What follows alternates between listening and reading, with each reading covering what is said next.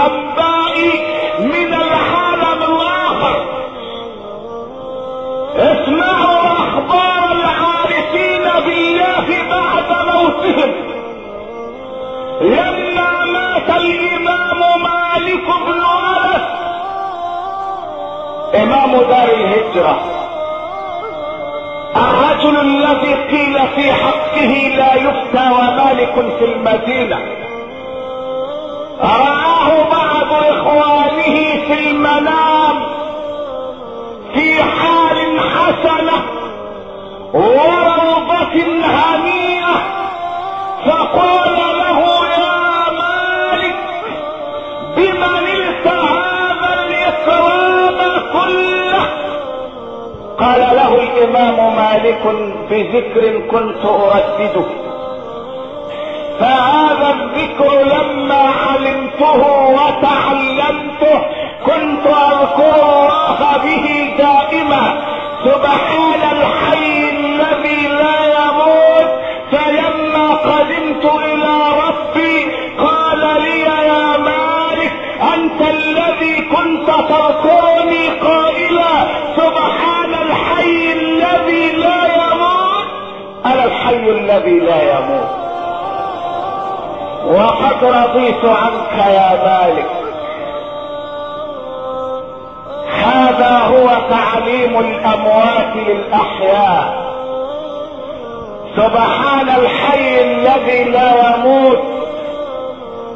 وإذا مات الميت فإن النبي صلى الله عليه وسلم يقول الناس نيام إذا ماتوا انتبهوا فإذا انتبهوا ندموا.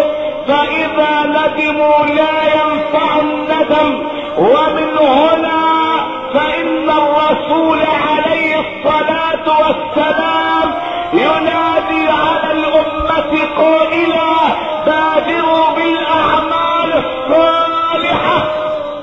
هل تنتظرون إلا فقرا منسيا أو غنى مطغيا أو هرما مسندا أو مفسدا أو موتا مجهزا أو الدجال فشر غائب ينتظر أو الساعة والساعة أدهى وأمر. ومن هنا لما ماتت السيدة زبيدة زوجة أمير المؤمنين هارون وهي التي حفرت عين زبيدة. التي يشرب منها الحجيج. لما ماتت رؤيت في منامها وعليها حلي الجنة. فقال لها الرائي بمللت هذه الكرامات يا زبيدة؟ قالت بخمس كلمات كنت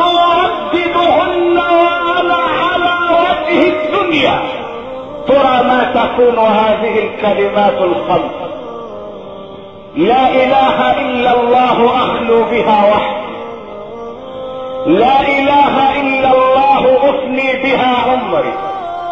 لا إله إلا الله يغفر بها ذنبي.